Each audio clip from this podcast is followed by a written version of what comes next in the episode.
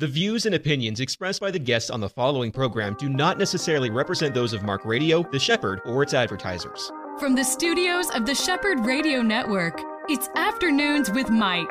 This next hour is all about our walk with Jesus with local pastors, newsmakers, people who are making a difference for the gospel. Now, here is your host, Mike Gilland. Hey, friends, and welcome once again to Afternoons with Mike on the Shepherd Radio Network. It's great to be with you today. In the studio, I have a guest here with me, and, and I'm going to uh, introduce him by asking some questions that he's prepared uh, that he shares on when he travels around, when he does interviews. He himself is a former talk show host himself. And uh, these are the questions Do I have a purpose in life? Why is my life so hard? How can I make a difference. Now, I can't think of one person that's uh, not asked that of themselves, maybe in the last 24 hours. It's that time we do that kind of thing because we know that life is full of these difficult questions. And my guest today is Kevin McCarthy, and he is uh, known as the On Purpose guy. He has a website called onpurpose.me, me, and he's here today to answer those questions that we've just stated and a lot more. Welcome, Kevin. Well, thank you. It's great to be with you, Mike. Uh, again, we've done this before, and so it's great to be in the studio here. It really is. You were uh, we were talking. It seems like a lot longer ago that we were together. I think COVID had that uh, impact. yes, one, one, day seemed like ten years. yeah, actually, I kind of enjoyed the uh, light traffic and just being at home a lot it was kind of fun for me. I, I'm a writer mm-hmm. and a speaker, and I, I like to create. So uh, for me, it was kind of like you know uh, I don't have to go out and see people a whole lot, although I love people. But it was just sort of an interesting time. It like was, like a yeah. weekend, a long extended long weekend. I, I never will forget the weird feeling of driving down I four or Maitland Boulevard in Orlando or I seventy five in Gainesville during those times, and it would be it would be so like you said light traffic and where is everybody? I did not like it. I'm grateful we're on this side of that and praying that uh, we don't get back on that type of thing. You've been doing this kind of thing since 1991, and you're a member of the Christian Chamber. That's how you and I first met because I got involved in that when I moved back to Orlando. And and so you've you've been doing these books. You wrote this whole thing. Let's start with your name, the On Purpose website uh, what what uh, drove this in you to to have a, an outreach, a business, a ministry, if you will, that's uh, called on purpose? Well, late. Uh, I'm actually going to say late in the 1980s. I really started to look at strat. I'm a business strategy guy, really. Mm-hmm. At, at, the end of the day, uh, that's where I'm a business consultant. I work with generally owners of businesses on how to improve the performance of their business. And I'm also uh, a person that looks to, likes to look at the root cause of things rather than just the symptoms. So what I saw is in my business consulting work is I saw a lot of symptoms that were going on and I kept saying where is the root cause if I can fix the root issue then uh, a lot of these other things will take care of themselves. And it's interesting because that's actually been something that I've had throughout my life. When I was uh, I, early in my life, I, in my teens and 20s, I was actually a teaching tennis pro. And one of the things that no I really way. come on, yeah, yeah, one of the things I really uh, thought was unique about my ability to do this was most tennis pros will fix things that they see that are wrong, and I would look at it and say, what is that one thing? That is, if I can get it right with them, it'll fix six or eight or 10 other things that they're doing wrong. So it's the ability to sort of drill down to the essence of something. And so when you start to look at a business and, um, you know, people will talk about their sales are not there, their profitability is not there, people are leaving. All of these issues are typically symptoms of something deeper. And I kept saying, what is that deeper thing? And what I found, again, in the 1980s, nobody was talking about purpose. Today, a lot of people talk about purpose. And uh, no, I would say not not enough people. well, that may that's true too. I mean, that's I'm thinking of politicians right now. Yeah, and, and not and with a name like Kevin McCarthy, by the way. yes, I, I well, do. That's I, true. I never thought I'm, about I'm that. not the congressman from California. Yeah. We should clarify. I'm not Yeah. the congressman from California. uh, but anyway, uh, what I found was um, purpose was at the center of that, and and and I realized for organizations, and then I started looking at it and saying, you know, what about people? And so I really dug into it and I realized that most people are struggling with um, what I call a sense of meaninglessness or being adrift in their life. Uh, people talk about getting their act together. Mhm. There's all these terms that are used out there, and I recognize that there is this uh, what Blaise Pascal, the famous mathematician, but also philosopher, said there's this God-shaped hole. And You're the it- second person in a week that's quoted Blaise That- Pascal uh, with that very quote. Interesting. And so what. I started looking at is saying, well, what is that God shaped hole and how does one fill it? Now, certainly Christ fills that hole. We know that. But th- maybe there's a deeper understanding because a lot of people we use in the Christian community these terms like God's will and identity in Christ. But what, what if you could get very specific about that? Now, at the time, I didn't know that. I've since learned these things in the 30 some odd years since, Mhm. mind you, that I've been at this. And and what I found was purpose is actually a very profound sense. It's you. I often describe it as spiritual DNA. Um, it's once you can unpack the sort of the genome sequence of purpose, now you can understand what's going on in your life with greater clarity. I'm not going to say perfect clarity Mhm. because ultimately life is a mystery. There's aspects to it that we just will not understand on this side of heaven.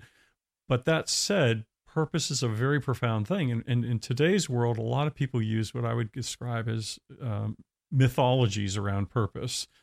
Uh, but purpose is your is, is their spiritual DNA, and that's so. At some level, what I was attempting to do was saying, if I can help an individual understand their purpose, if I can help an organization understand its purpose, and then create alignment between the two, that is the essence of significant. I am significant. Mhm. I have a purpose, a reason for being. Mhm. And as an organization, I belong to that organization. Therefore, I have significance and belonging in a meaningful way. Therefore, I can contribute. My life counts. I make a difference. Now, we know from scripturally that, that we have in, innate value as humans. I mean, God so gave the you know gave him Made his, his only his son so that we might have Yeah. life. You know, it's and that's for individuals, not just sort of a generic aggregate in the mm-hmm. aggregate. Uh, and, and so, at some level, this idea of getting to the root of our understanding and to being then being able to put words on it, and particularly, I use two words like a spiritual DNA and X and a Y chromosome, if you will, 2 Mhm. word purpose statement. So, the on onpurpose.me tool um, allows people to find those words and and put them in place, and then allow them to um, live with them and then refine them over time. So it's a it's an enormous jump into what for most people feels like this um, vast ocean of whatever. You know, I just can't see it. I, I don't know what it is. I they don't know what they're looking Mhm. for, so they don't know how to find it, and and um, and so they're just in the wilderness. Mhm.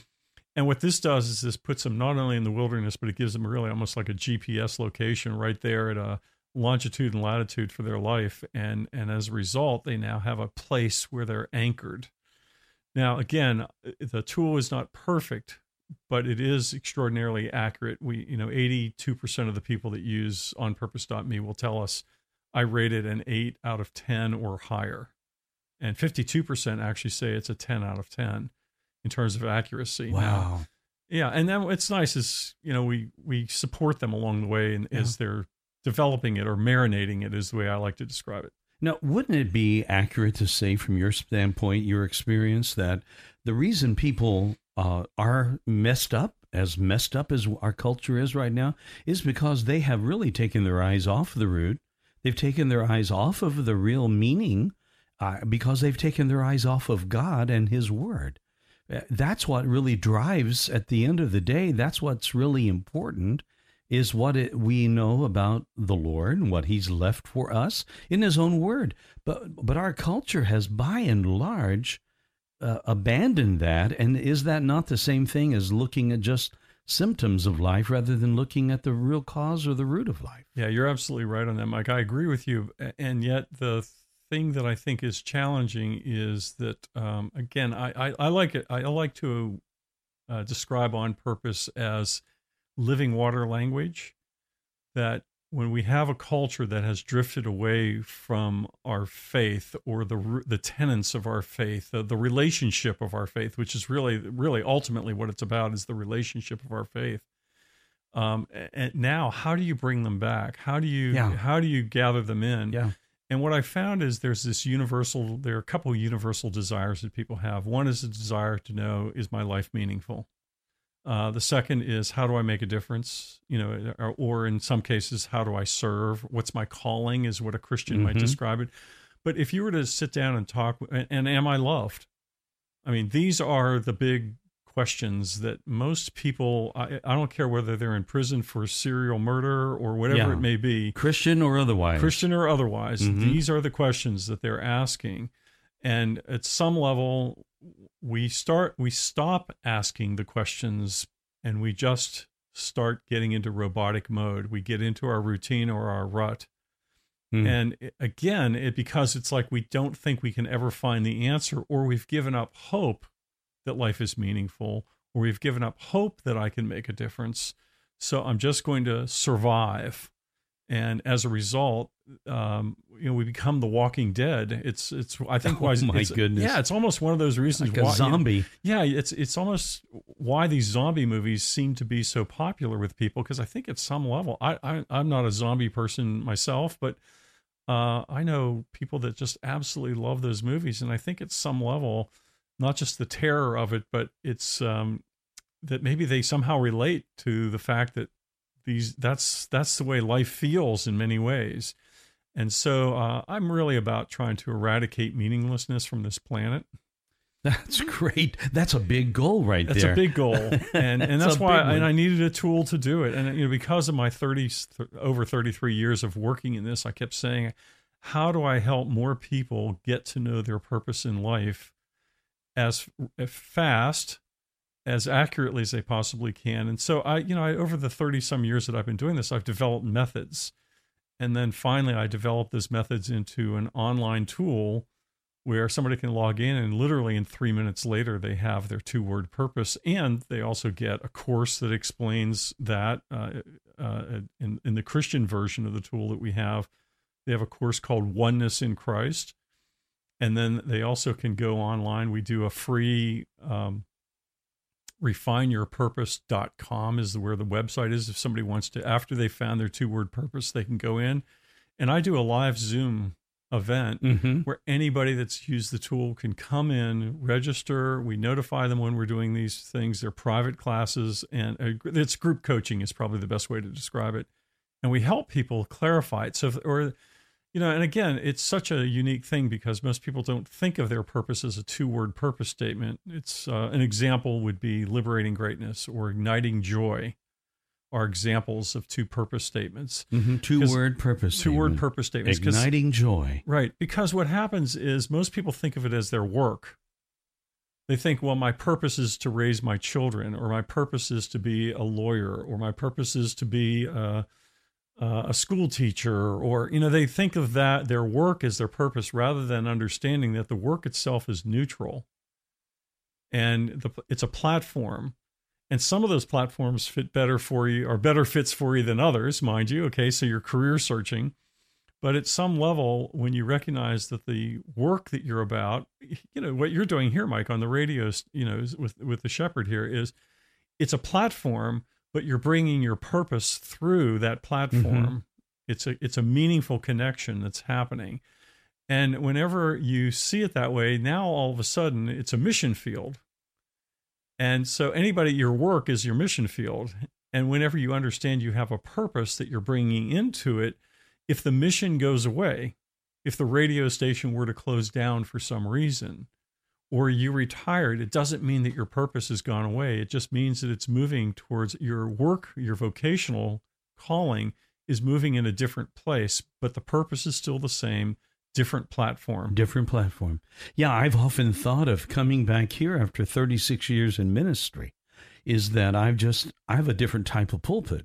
Right. That I used to uh, operate. I started off in radio, went to television, and then went back to radio and was in radio as an operations manager in Indiana when God called me to, to ministry.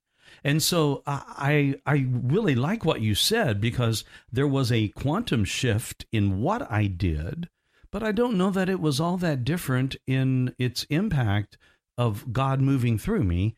Uh, how that happened, yes, that was a lot different. I'm in ministry now, but um, I was still able to touch people. I was still able to uh, do some of the things that I started loving getting to do uh, through just the the the pulpit of of uh, broadcasting in the early days. Mm-hmm. I thought, you know, I'm I'm able to reach people with a message, and that was something that whether I was on secular radio or not, that was that was a driver in the in the bottom of my mind. So before we take a break, there's a quick question I've got to ask you. Uh, when you look at a, a believer's interpretation of this purpose and the two word purpose, how closely related to spiritual gifts would you say their recognition of their purpose would be? Are are these similar tones? Are they what what's going on there? Yeah, in a way, I'll use the example of sort of the potter's clay. That if your purpose is the clay, then your spiritual gifts are sort of the hands and fingers that form it into whatever it's meant to be made into. Mm-hmm. So gifting you know because you can have people that have the same two word purpose statement but their their gifting their vision their missions and their values because again purpose is a strategic concept uh, in leadership of one's life or an organization and so when when somebody has their purpose vision mission and values and then they understand their strategic gifts or their strengths you know, like the gallup strength finders or the enneagram mm-hmm. or the disc profile all of these things are indicators of perhaps where your platform fit is going to be better. So in in many ways those are very useful tools for looking for where the the let's call it the highest and noblest expression of your purpose may land. Now again, I I'm, I I don't want to put sort of status or value judgment on a platform because God you know God uses everybody everywhere. Uh, and and it's society that tends to put the status symbols on things. Mm-hmm.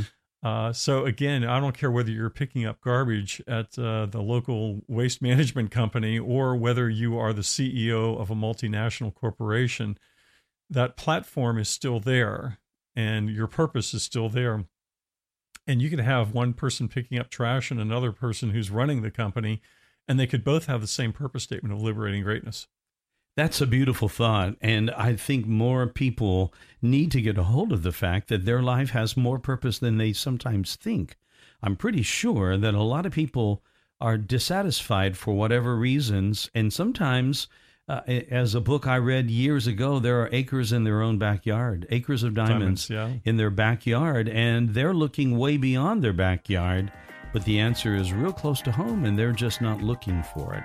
My guest today is Kevin McCarthy and he is uh, from onpurpose.me, M-E, and we're going to be back with him in a moment. This is Afternoons with Mike, and you're on The Shepherd.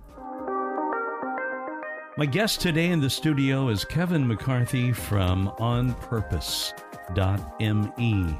And uh, Kevin is one of these guys that he's a consultant. I think that comes through loud and clear. I don't think there's any doubt that people hearing you and you're very articulate, you are confident.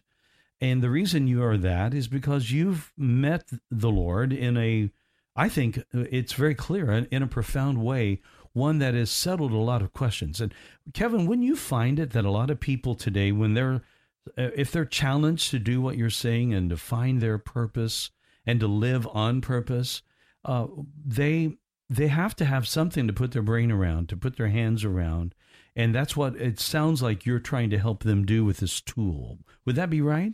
Yeah, absolutely. I mean, the, one of the powers of a two word purpose that I think is really interesting, again, I'm going to go back to the first segment where I said that it, it gives you a very specific understanding of your identity in Christ, or another way of thinking of it is God's will, because it is, uh, you know, a term like I, I used liberating greatness before as an example of a two word purpose statement, or igniting joy, or awakening worth, or uh, is that there's a couple aspects to it that really matter. One is, in many cases, it's what you've struggled with the most and so it's uh, it's important to understand that that struggle that you're in is what you most are prepared to give. It's kind of like AA. They understand in Alcoholics Anonymous that an alcoholic can help another alcoholic better than maybe a person who isn't. Mm-hmm. And so it's the very struggle, the double-edged sword of your two-word purpose. Now, that doesn't always mean that somebody's been through, you know, major changes or something, you know, life threatening or uh, trauma of some sort to refine it. It doesn't necessarily take that. But there may be uh, looking back in your life. And so the beautiful part about a two word purpose statement is it has application to understanding one's past. It is great for your present planning, and it's also hope for your future into eternity, actually, mm-hmm. because it has, uh, remember, purpose is spiritual. And because it's spiritual, it gives you that sort of, uh, as you were describing earlier, a hook or an anchor into life to understand. Now, uh, the element of purpose that I think is interesting is most people tend to naturally, even when they get their first uh, two word purpose statement, they tend to look at it in terms of how they help other people with it. They go to the others. But I like to remind them of the, the greatest commandment, which is to love God with all your heart, mind, soul, and strength, and love your neighbor as yourself. And in that scripture, there's actually a very specific order that God gives us that we often tend to forget um, in the Christian community. But it says, first love God, first love yourself, then love your neighbor as you love yourself. So you have this God, self, and others relationship. It's a flow, if you will. And if you understand that that flow is God is first pouring your purpose into you. So if your purpose is liberating greatness, but you don't feel so great, but maybe you feel great when you help other people, but that eventually dissipates and you're back to yourself and not so happy with yourself again. This discontent just sort of takes root. So, what I like to do is say to folks look, first, your two word purpose statement is between you and God. So, when you have those days where you feel blue, go back to say, God, I need, again, using the example of liberating greatness, I need you to liberate my greatness today. Where am I great? What is going on? What is what's happening? And you'll find that your your your off purpose is my term for it. Uh, there may be some sort of um, you've drifted away maybe from your relationship with Christ. Uh, there's a and, and I, I do this. I mean, I, I have my days where I'm just like, golly, I just and I know I'm I'm out of relationship with God and that's called sin is another way of looking at mm-hmm. it but the opposite of sin is oneness with god and so when you're one with god that's really what on purpose is it's oneness with christ oneness with god and in that relationship of oneness there is peace there is rest you know jesus said i came so that they they might be one with the father like mm-hmm. i am mm-hmm. one with the father so it's that wholeness that we're seeking uh, and we're going to drift in and out of it. It's almost like you know, here's it's almost like a, a a, bowl of water where there's this there's this area that we land over, but we are yeah. always sort of on the surface, uh, moving back and forth over it, and then it, we land on it. And once we learn to navigate how to stay more centered over the the the center of the the pond, I guess is the best way to describe it. Now we're going to be more um, in that profound place. So the relationship with God is first and foremost. That's what your two word purpose statement is about. Then it's your relationship with yourself. Are you willing to receive it? Do you feel worthy to receive it? And what does that bring up? A whole series of issues that people face, we all face. And then um, in turn, you're able, you want to give it. And so what most of us do is we tend to backfill or reverse mm-hmm. engineer. We want to give to others and it and it feeds us. That service feeds us. There's no doubt about it. But we do end up empty at the end of the day, or burned out, or bitter, uh, or feeling low, or whatever it may be. And that's the time we're supposed to go back to the God, self, and others relationship, and and migrate ourselves at the source, the origin, which is God. So many people in our culture would appear that they have no problems loving themselves. That I, I think that that is that's, that's, a different problem. that's a different problem, but it's it's it's kind of related in this you, because you're saying you need to love yourself, and I think uh, I, I understand what you mean by that. We all do love ourselves. the The key is not to love ourselves more than we love God, mm-hmm. and and th- that that's very clear. I mean, it's very easy to read scripture and realize that in the last days, men will be lovers of pleasure, which is uh, hedonism and their own loves, their own desires, more than lovers of God. I mean, that's one of the signs that we've uh, read about and heard about for years. But helping someone understand the biblical picture of, first of all, loving your own self enough to accept and believe who God's made you to be. Would that be another way of stating that that it's the right balance of your own self-love is that you you accept yourself as God accepts us and love us as he loves us, but not in a conceited, arrogant, uh, narcissistic way. Would that be right? Yeah, absolutely. I mean, I think what it really the easiest way to think of it is again, um, most of us would have view that God is above us you know, sort of heaven. And then here we are on earth. We come to our hands, our chest, if you will. And then in terms of giving to others, we reach out. So this flow that we're really a conduit. And when you understand that we're a conduit, or Mother Teresa is the one that said, you know, I'm but an instrument in God's hand.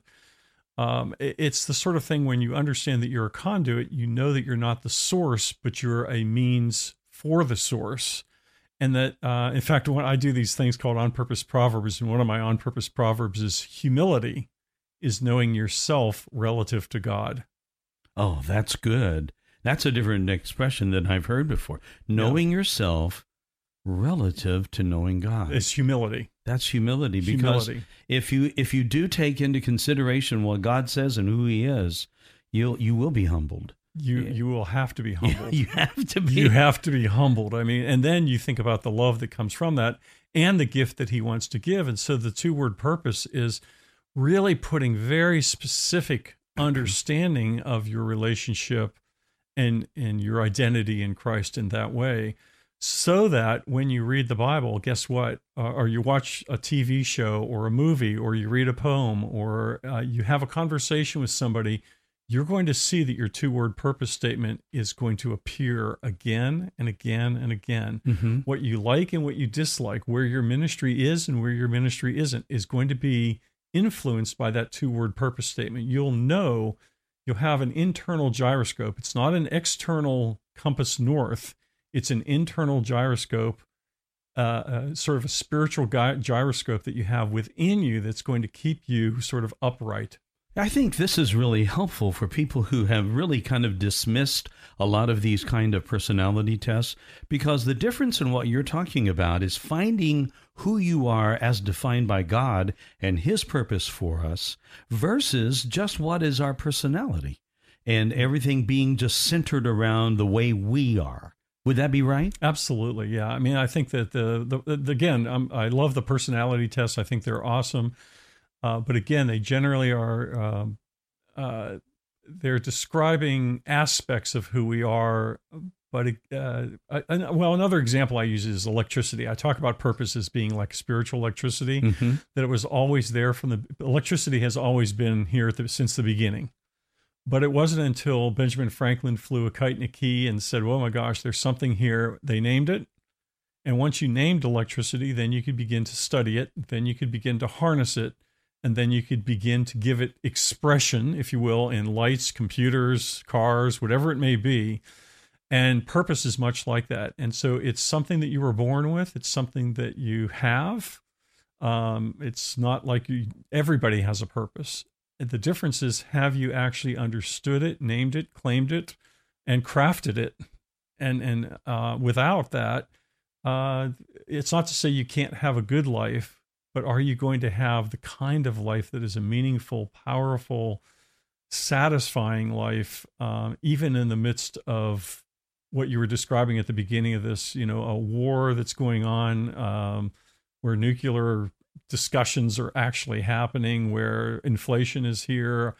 uh, political division. Uh, it's just uh, the craziness of what seems to be the world right now. How do you stay calm? And the way you stay calm is oneness in Christ. Yeah. Yeah, I you were barking a while ago when you were talking about that oneness with Christ. That reminds me very much of the theological study of union with Christ, where our identity is in him and we realize that his purposes and his will is that we live in in that congruent sense with him mm-hmm. that we are in Christ as Paul said we are in him and and living in him uh, that that automatically is a presupposition then that he's going to be involved in our daily lives in our walking out the purpose for the plan if we're walking with the Lord. And then uh, along with that, the Holy Spirit, uh, one of the mm-hmm. words for the Holy Spirit is the paraclete, which is the one that goes alongside and is by our side. So these really play into what you're talking about. Yeah, absolutely. And I mean, one of the things that's really, I think, totally fascinating to me in today's world is where we talk about identity politics. And, uh, you know, in many ways, the only source of our identity is is God. That's the only source. Everything else is idolatry. But what happens is a lot of people take their identifiers and think that that's their identity. Yeah. So their identifier is, you know, their ethnicity, their race, their gender, their um, all the things that are sort of crazy out there in the world are actually that seem make the world seem upside down uh, are identifiers that are replaced that are false ideals, almost gold-plated calves of idolatry, uh, which is a harsh word for in today's society, but it's actually a good description of what's going on. There's no question about it. We've become an idol factory, as Luther said, mm-hmm. and we have idols everywhere right now. I right. mean, and people are living this out. And this, again, going back to the word hedonism, we live in a time right now where, it, the, like the self promotion, self uh, exaltation is uh, prime. Uh, and, and, it's seen in Hollywood. I mean, it's seen in the attitudes of movies, where the the value of the simplicity of seeking after God and His purpose. The, that's just that's terrible to from Hollywood standpoint, right? Oh, absolutely. I mean, it's it's uh, it's crazy, and yet you know, I had the chance to see the Mulligan movie. I don't know if anybody saw that. It's a great story. I mean, you know, the type of thing where th- there are things being produced out there by independent Christian uh, movie producers. Right. You know, I happen to know Rick Eldridge, who's the producer of that. I mean, Rick and I know go back a lot of years from a CEO group that we were in. I interviewed him uh, a couple you? months back. Yeah, and yeah. then uh, I mean, just and Wally Armstrong, who wrote the book, and with, he was here as well. Yeah, and Ken Blanchard, who's uh, also somebody I know, who's a co-author with the book. But I mean, it's oh, just great. Yeah, it's just. I mean, these are the sort of things where I, I saw that movie and I just was um, one because I know so many people that were involved in putting it together. But it's a message of hope, and and and in many ways, I just think that um, uh, you know we are what we can. We are what we eat.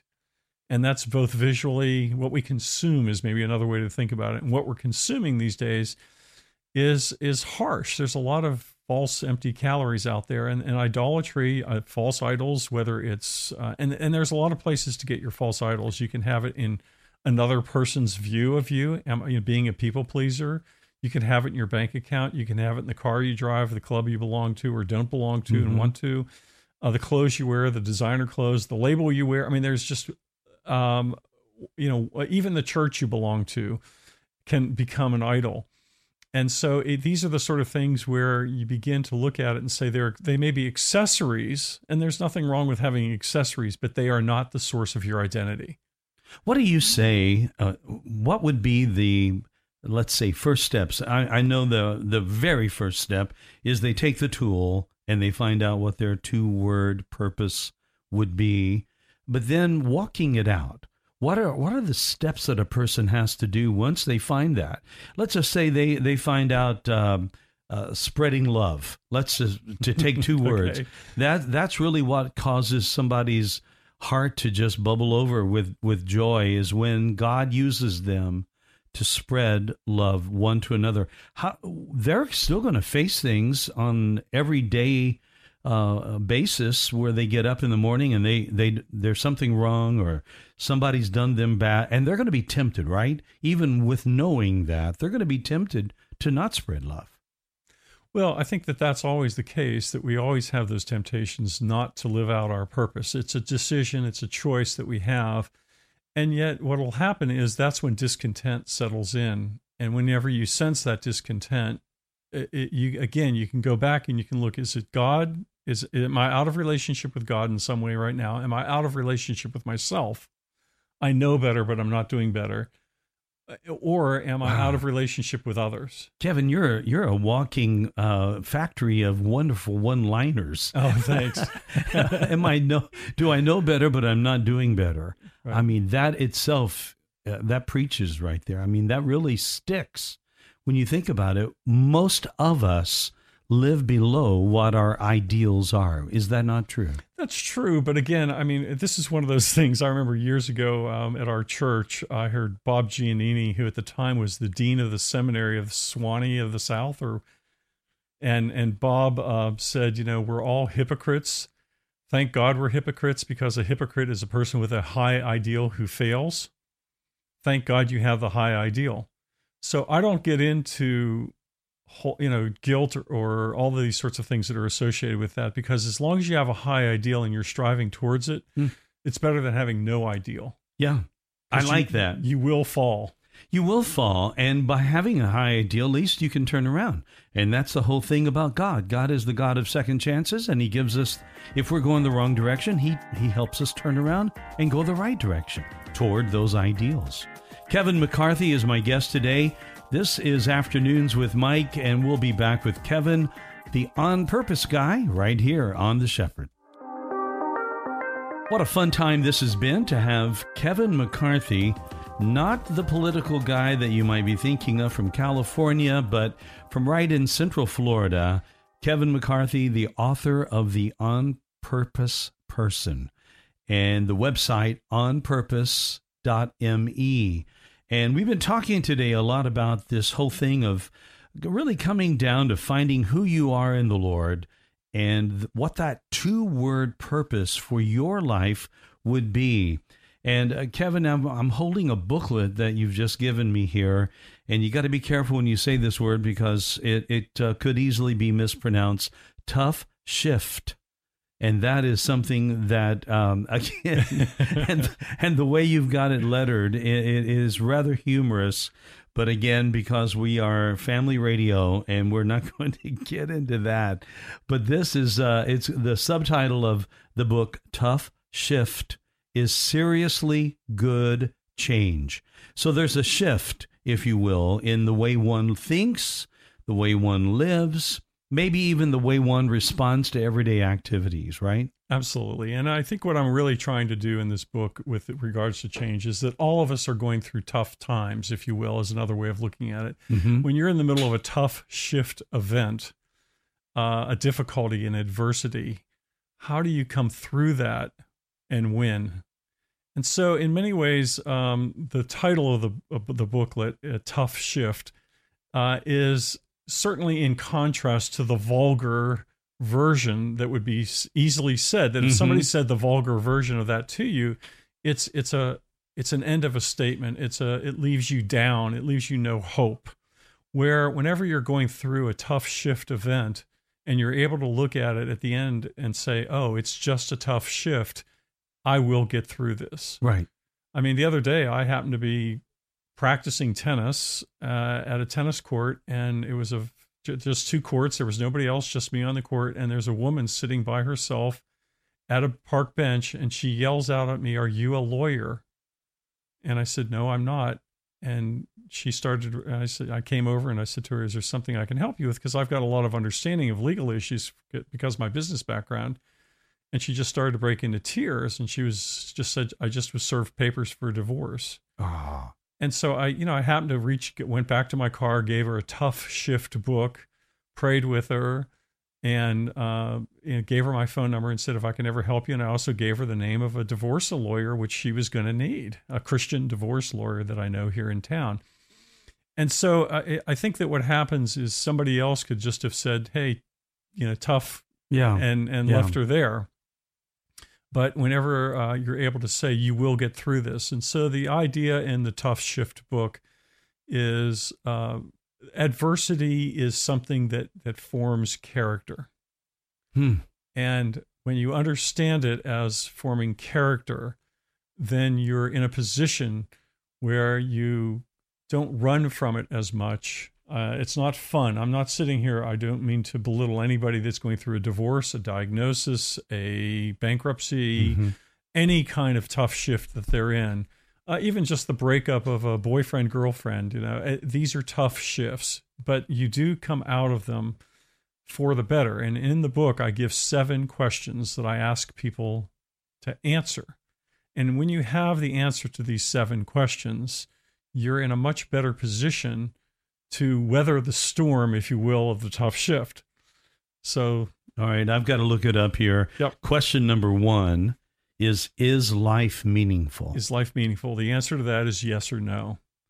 And and depending upon how you answer that, if you if life is not meaningful, then can you find meaning? That would again, that's where the onpurpose.me tool is designed to help people come to there. But if you really believe that life is meaningless, then um, then asking the questions is meaningless. And it, it, it throws you down really into the vulgar version versus the virtuous version of what we're trying to do here. So that first question is a big, big question. It's a worldview question that that we all need to ask ourselves and have a yes or no answer to. There's not a maybe. Uh, now that you may be at maybe right now, but ultimately you want to get the answer to that question. Then you know the next question that comes along is this question of who am I? And that then goes to the identity issue, which is a lot of what we've been describing of who am I? If life is meaningful, then I'm meaningful if the world is meaningful, then I'm I have a place in a meaningful place, the large scheme of things. Mhm. So where is my meaning and where do I belong and what is my identity in the midst of that? How am I different? How is Mike different from Kevin? And and how do how how do I fit in that sense? And so it's this search for identity that we're on. And so by having an answer to that, you're in a much better place. And a lot of the conversation we just had is what is the source of your identity? And if the source of your identity is in identifiers or idolatry, then you're going to have dissatisfaction. When you look at the uh, state of the church today, in a lot of sectors, I mean, there's big news even this week, Kevin, about uh, what the Southern Baptists are going through, and it would appear that they've got some um, rough days uh, to uh, to answer, some things to answer for, and uh, you know we're praying for them. I, Al Mohler did a wonderful uh, part on his podcast yesterday, and these are tough times because leaders have seemingly, for whatever reason, a lot of leaders have abandoned some of these purposes that God has made very clear to us. A lot of leaders look the other way, and I wonder if do you think they've bowed to cultural preference about about ideals about what should be should uh, how how should I have responded to this type of a situation? And sometimes the responses are simply just wrong. Yeah, I mean, it's a very uh, obviously that's a very complex and complicated issue, and that's why again I sort of go back to the minimalist approach, which is what is the root of that, and that's why I I said if I can help people answer seven questions that are fundamental questions, then maybe you know if something's and I'm not familiar with what you're describing with what's going on right now within the Southern Baptist Church. I'll I'll confess that, um, but the uh, aspect is I see it with Disney right now, what Disney's doing, Mhm. and, and I recognize that um, it- it's happening. It's just happening all across the world, and and we it's part of it's our societal divide that we have. So at some level, when you're in a world of societal divide, when family members are on different sides of either the political spectrum, the you know the the gender issues, the uh, whatever you name it, and, Mhm. and- okay, and at some level, I, I, if you don't have a sense of who you are, then you are going to be caught into the flow of things. Gender issues, CRT, racial issues, Correct. all of these things like that.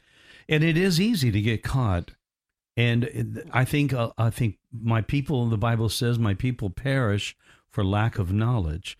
And so there's a lot of times that we are caught in these things just because we haven't really taken the time to learn what is in the word about it. Yeah. And, and, and where is truth? And so at some level, the word, we know where truth is. It sits in the word, it sits in a relationship. And when we have that, um, we're in a much better position to actually not necessarily. It's it's interesting. I think in many ways, the power of not engaging may be the lost art that is missing in a lot of this. In other words, don't take the bait and, and do as Jesus did, just love them for where they are. That's a powerful thought right there. Don't take the bait. And it is really difficult to not do that in this day and age. There's so much crazy stuff going on that, that we can throw our hat into the ring of discussion, probably overcommit ourselves and say more than we need to say.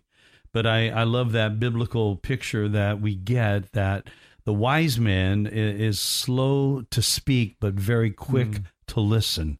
And that's good advice, isn't it? Yeah. And, and to ask questions, clarify, help me understand what you mean by that. What's that mean? You know, you're very good, Mike, at asking questions. And so it's the sort of thing where if we could all learn to be better at asking questions, we would actually reach, I think, to a much more mutual understanding. Mm-hmm. Um, I've got a friend of mine that I grew up playing tennis with who's a woman who's LGBT, married lives in California, and we were recently communicating over Messenger of all things. And she was telling me she was all worried about my state of Florida because of the uh, "Don't Say Gay," and I said. Uh, I'm more worried about your state of California.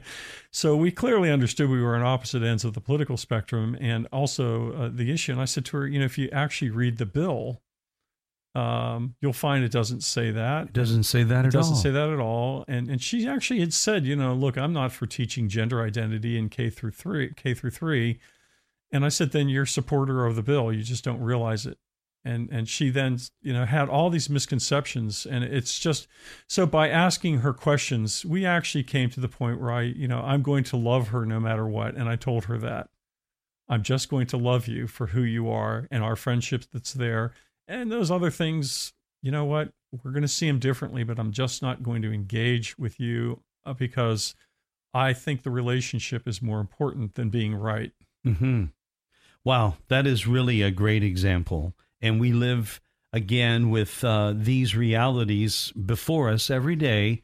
Uh, I think of the the words uh, from Joshua: "Choose this day uh, who you're going to serve. As for me and my house, we will serve the Lord. And that's going to be what we do, but we also have to make a, cho- a choice between life and death. And the words that you're talking about here are really words of life and not death, not death to relationship, because it would be just easy for you to take the bait and just wash that other person off, tell them off, tell them how wrong they are, and then you know, uh, hang up the phone. I mean, that's what right. a lot of people do, isn't it? Yeah, it is. And again, I'm I'm not talking politics here. I'm talking relationships. Yeah. You know, in the political arena, which is not my field, even though I've got the name Kevin McCarthy, um, it, it's uh, it's not my area of expertise, and and I wouldn't. Uh, that's why I wouldn't run for office because I look at it and say I don't know how effective I would be in advocating in that regard. So I know my I know my strengths. I know where I'm, I belong. Uh, but the other side of the coin is I don't get I, I you know I just find that the political thing it does upset me. It does get me, but I I've learned I've just got to love. Mm. You know that's the that's the greatest commandment: love God with all your heart, mind, soul, and love your neighbor as yourself. So I mean that's that's what I do. Now, uh, speaking of what you do, and you you you do it awfully perfectly from my standpoint. Thanks. Uh, but uh, when you look at your own life, does anybody ever ask you, Kevin? What is your two word purpose statement? They do. I get that asked all the time. And mine is actually being on purpose and on hyphen purpose uh, is, is what it's about. So when you hyphenate a word, it's two words. Uh, we actually do have in the tool a three word purpose statement, but it's called lighting the way. But the way is actually a, a singular concept. Uh, and so uh, mine is being on purpose. And I struggle with just being present with people. I'm very much in the future. I mean, I was. Uh, it seems like everything I write is twenty to thirty years ahead of its time. Uh, nice place to be if you can position it, but it's hard to eat sometimes.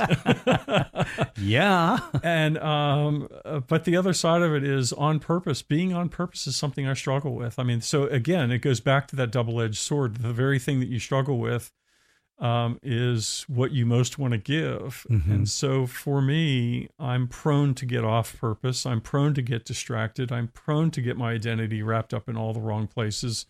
And uh, so, in many ways, um, you know, this is uh, a lot of lessons learned over my uh, uh 67 years on the planet where it's just called uh, it's taken me a long time to get here because mm-hmm. uh, I used to be a fighter. I mean, I would fight it. I would go out and I'd I'd want to fight the you know one side or the other. I'd want to argue my position. I still do. Don't get me wrong. I'm a competitor. I play tennis. I compete. I like to win. All of those things are there. But at the end of the day, I recognize um, I'm better off to have the relationship intact um, than I am not. Wow. Well, you'll be back. We got to have you back on the program again. This is so great. Kevin McCarthy, author of The On Purpose Person, uh, this booklet, Tough Shift, Seriously Good Change, Turning Adversity into Your Advantage. Uh, give us your website. Well, the website for this one is toughshift.com, and our website in general, uh, the tool is onpurpose.me. And then I also have just onpurpose.com. We'll take you to all of it. Now, on purpose, in that sense, it's not hyphenated, right? It's just it's, it's either way. It's with a hyphen or without. I you've got it all covered. I got them all covered. Oh my goodness, that's great, Kevin McCarthy. Thank you for being with me here today and for helping us. I think you really have helped us a lot get a better understanding about how we can live on purpose in our lifetime. And friends, thank you for joining us as well. This is Afternoons with Mike right here on The Shepherd.